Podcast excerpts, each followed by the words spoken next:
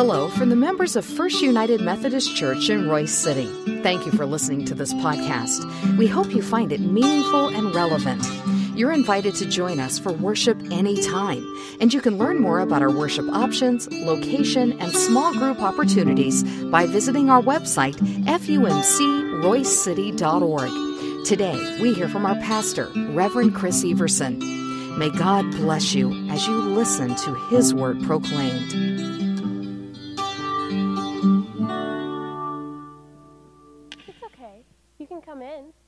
He won't bite.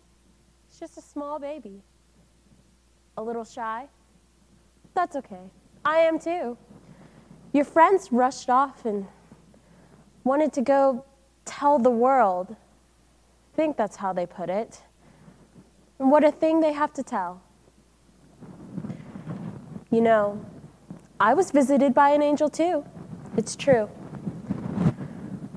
He told me that my boy would be great. Son of God, he said. King of angels. King of all. Do you think they'll understand? The people? Will they come to worship him? Will they accept him? It's just look around. Not exactly a palace, is it? Noisy animals, hay, of all things, for a bed, and that stench. For everything he is, this isn't enough. Sometimes I just watch him, adore him. I thought I knew what love was until he came along. My mother gave this to me. A gift of love, she called it. I've worn it out. While we were preparing for the trip to Bethlehem, I told Joseph I wanted to bring it. He said, No, we must pack light. I brought it anyways. A baby needs a blanket.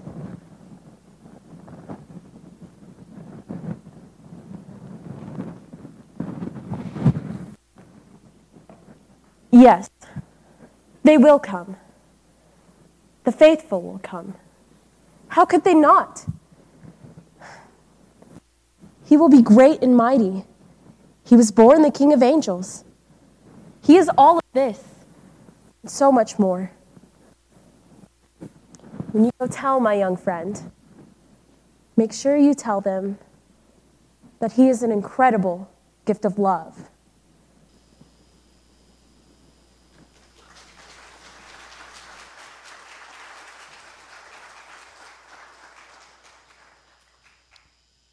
Thank you, Sarah and Chatham. Would you please pray with me?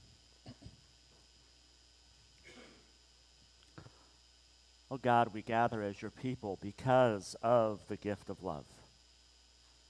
The gift of love that you have given us through the person of Jesus.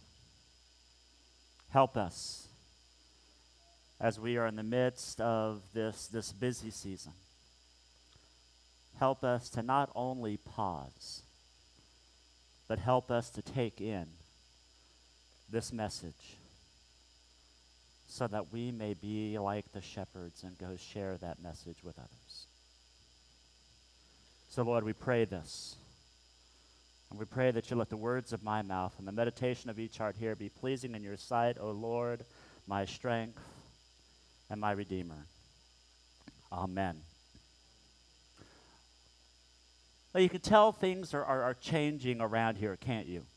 I mean, last, last week we had the uh, communion table set up over here. Now we have the manger scene up on the platform. We may have a little bit more lights in the sanctuary just to, to proclaim and to bring light into the world. may have a lot of changes around in your life right now. A lot of things that are different than there were maybe last year. You may have you may see that, that the, the streets are, are, are more lit up and more ready to proclaim that, that Christmas is here. we in the church, we are preparing too. And last week we heard from Isaiah about the prophecies of a baby that will be born. And, and it was a reminder for us that, that we're not yet at Christmas. That, that, that Christmas is not here yet, but, but we are preparing ourselves for that celebration of Christmas. And today we, we kind of step a little bit into the Christmas story by looking at, at Mary and the Christ child and the shepherd at the manger, but, but it's a reminder of us that, that something happened before. That, that there was a story that, that somehow and sometimes we, we have a tendency just to, to look over. And we have a tendency to look over the person of Mary and the importance that she plays into this nativity story or, or this Christmas story. If we were to take a look at the uh, church calendar, uh, the second Sunday of, of Advent is, called the Feast of the Immaculate Conception.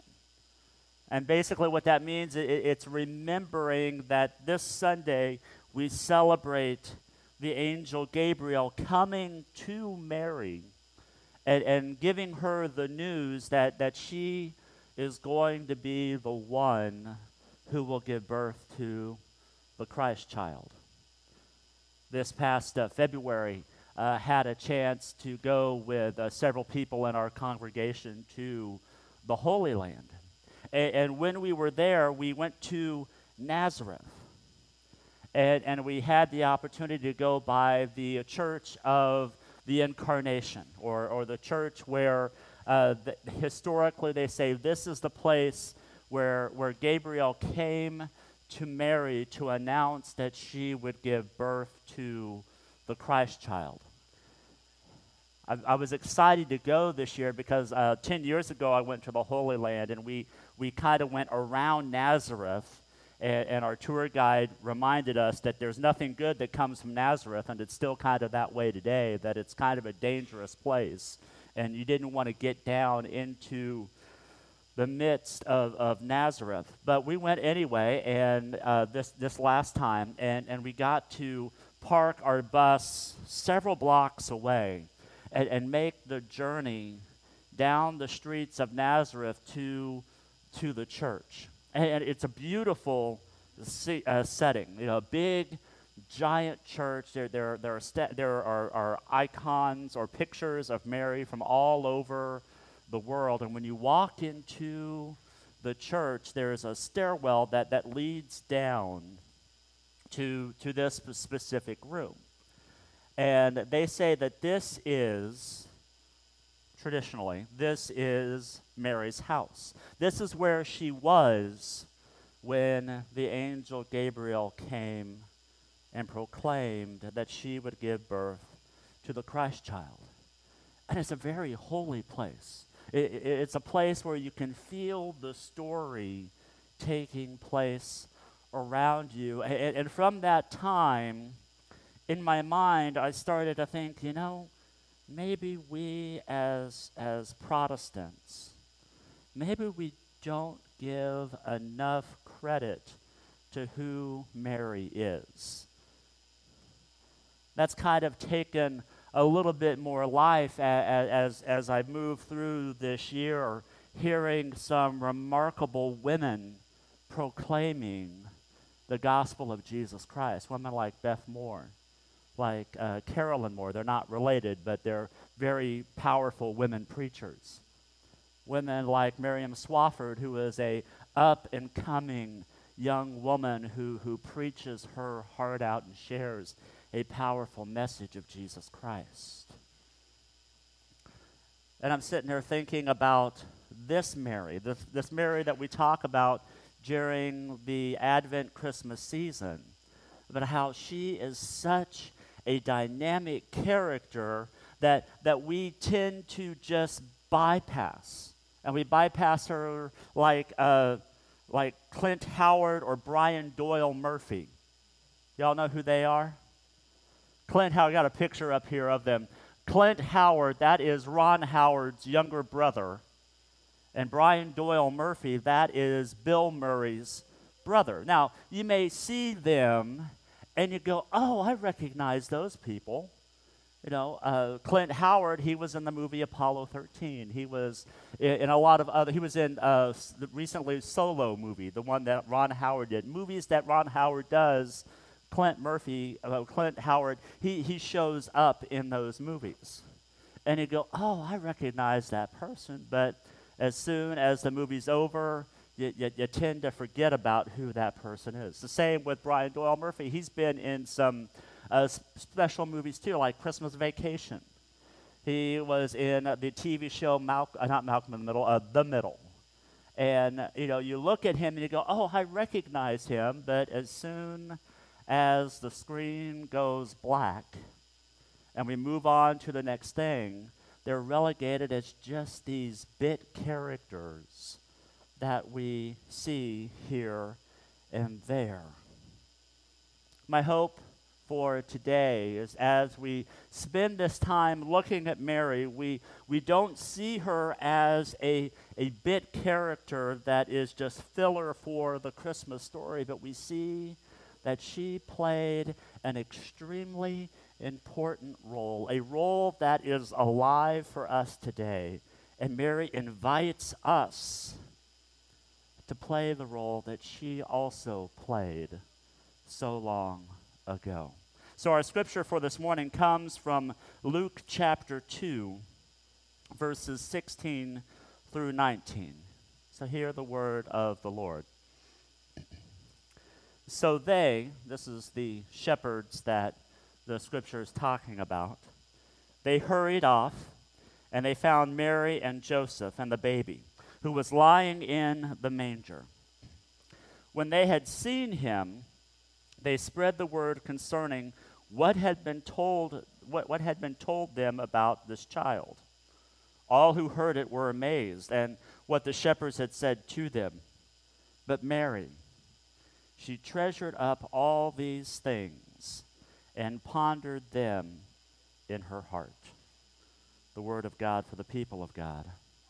Thanks be to God. That very last line of our scripture this morning. But Mary, treasured up these things and pondered them in her heart. This morning, I want to take a look at two things that I believe Mary treasured in her heart. Now, we have to remember at this particular point in time, we have a teenager who has just been given, who had just given birth to a baby. And, and while we have the, this teenager who, has, who has given birth to a baby, we know that a lot has happened in her story so far. I kind of laughed in our little skit where Mary talked about how she was shy. But I think when we take a look at, at what she had already seen in her own life, that Mary wasn't shy at all. She was ready to proclaim who this child that she gave birth to and, and what the consequences of this child's birth meant to the whole world. See, it all started when the angel Gabriel comes to Mary and says, Greetings, you who are highly favored, the Lord is with you. The first thing that we, we look and we see in, in this passage and that we remember about Mary was that God was with her. You know, we have a tendency to forget that the word Mary means a whole lot more than just, well, Mary. That, that the word Mary is an English word that, that comes from the Latin and Greek Maria. You know, you may have heard songs uh, during this time where we talk about Ave Maria. It was talking about the Holy Mother Mary. But there's something else that we must remember about the name Maria, is that that is the Greek and Latin translation of the Hebrew word that Mary would have been called by her people. And that word is Miriam. Now, that's a very powerful name when we think about the Old Testament history that, that her mom and dad named her Miriam, which shares the name of Moses' sister. And when we look at how she shares the name of Moses' sister, we, we go back to the book of Exodus, which those who have hearing the story for the first time would have remembered how important Miriam was to the story of Moses. See, Moses was born at a time where Pharaoh wanted to kill all of the young boys. Excuse me, hold on. and, and as as Pharaoh was trying to kill the boys, Moses' mom took Moses up and put him in a basket and sent him down the river. But Miriam, she was there to protect Moses. She, she watched as the basket went down the river and landed safely into the hands of Pharaoh's daughter. We also hear later that, that Miriam was a part of, of the journey to to Israel, to the promised land. And she's also high, she's also set as one of the seven most important female prophets in the Old Testament. See, Miriam, she had power. But the power that Miriam had was to help the people of Israel become free from the bonds and the tyranny of Pharaoh. So, how fitting that, that years and years later, another Miriam is given the task to give birth to the Christ child, to, to provide safety for him, to protect him, to help raise him, to, to see him grow as the king of the world. Somebody that would give freedom to not only just the Israelites, but also to the Gentiles to help us move to the promised land. To help us as we grow, to help us as we share God's love with others. The second thing that, that I pull from this was a that Mary knew that she was designed for a special task from Luke chapter 1, verses 38. After the angel comes and proclaims that she will give birth to the Christ child, she says, I am the Lord's servant. May your word to me be fulfilled. Now, I don't know about you, but I don't think that's pretty much words that comes from a shy little girl.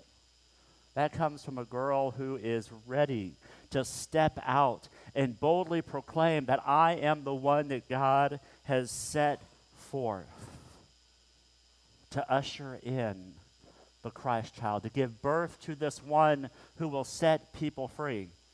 It was so bold of a statement that when Mary starts to sing her song later in Luke chapter 1, she says these words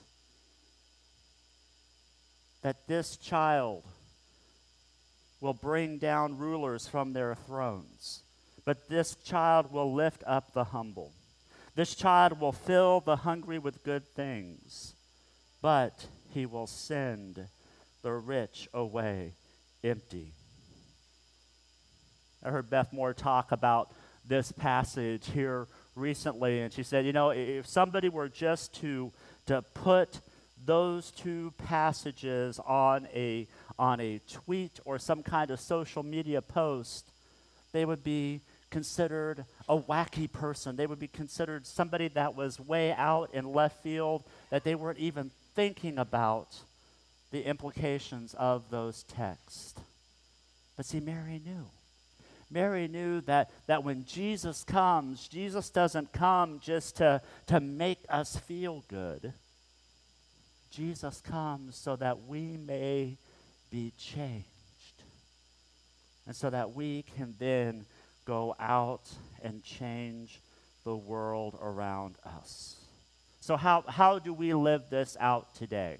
How do we live out the promises that God gave Mary about the Christ child today? And I know, and I said this as I was as I was going over the sermon over this past week that I said I'm probably going to sound like a broken record because I know that you've heard this before, but it bears repeating again. First, we must remember that God is with us. That it doesn't matter what you are going through or, or, or how your life is right now, is that God is there in the midst of your life. That's what the story of Scripture is all about. From, from the beginning in Genesis, where we see God walking with Adam and Eve in the garden, from, from Joshua 1 9, where, where God reminds Joshua to be strong and courageous because I am with you. And if we go all the way to the book of Revelation, chapter 21, we are reminded that God is always with us. And we take this God with us and, and we live into the second part of what Mary proclaims to us this morning is that redemption has come for all of God's people. It's not something that is set aside for just a select few. It's not just something that it's set aside for those who attend a certain worship service or, or does a specific task, but the Christ child came so that all people may experience his love and grace and then be ushered into this new kingdom that allows us to love one another as Christ loves us. I love the scriptures that the uh, Barnes shared this morning as they lit the Advent candles because it was a reminder that God loves us, God cares for us. And the best way that God could have shown that love is by bringing a little baby so that we may live as his disciples. Let us pray. oh God, sometimes it's easy for us to forget how important Mary was to the story. Sometimes it's easy for us to forget how each and every one of us play a part in your story. Help us to remember that through all of the trials and struggles that we may have in our lives, that you are there in our midst. And then help us to remember that because you are here, you invite us to be a part of the task of proclaiming redemption to the whole world. So, God, awaken us, fill us and allow your spirit to move within us and within this body so that we may share that Christ has come for all of your people. And we pray this in the name of the one who loves and cares for us, Jesus our Lord. Amen.